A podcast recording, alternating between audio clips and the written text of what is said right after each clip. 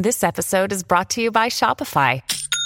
Forget the frustration of picking commerce platforms when you switch your business to Shopify, the global commerce platform that supercharges your selling wherever you sell. With Shopify, you'll harness the same intuitive features, trusted apps, and powerful analytics used by the world's leading brands. Sign up today for your $1 per month trial period at shopify.com slash tech, all lowercase. That's shopify.com slash tech.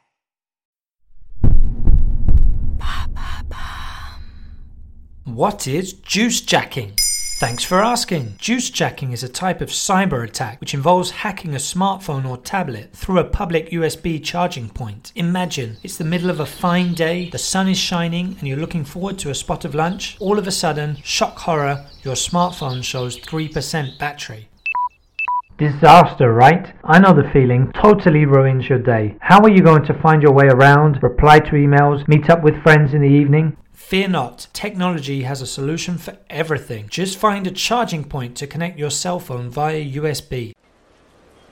These are more and more common in public places like stations, malls, restaurants, and public transport. Well, it might not actually be the best idea to connect to the first USB port you come across. In November 2019, the LA District Attorney actually warned travelers against using public charging points, saying they may contain dangerous malware. But is it actually possible to hack a cell phone from a charging socket? Hackers are known for being resourceful people. They use a few different techniques. Some install malware directly in the charging point. Others have developed clone charging points which infect devices with viruses or steal personal data like bank details, emails, and photos.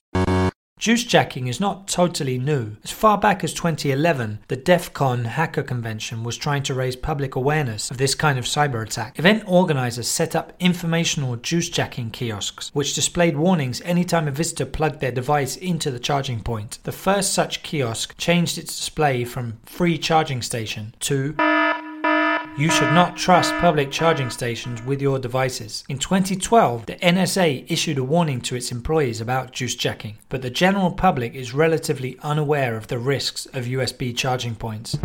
What about Apple and Android developers then? Have they improved device security to combat juice jacking? That's right, the most recent operating systems are supposed to be less vulnerable, but hackers are known for being smart and unpredictable, so the safest option is to stick with regular AC power outlets, portable batteries, or USB cables which block data transfers. There you have it. Now you know what juice jacking is. In under three minutes, we answer your questions. What would you like to know about? Use the comments section to ask your questions on the podcast platform.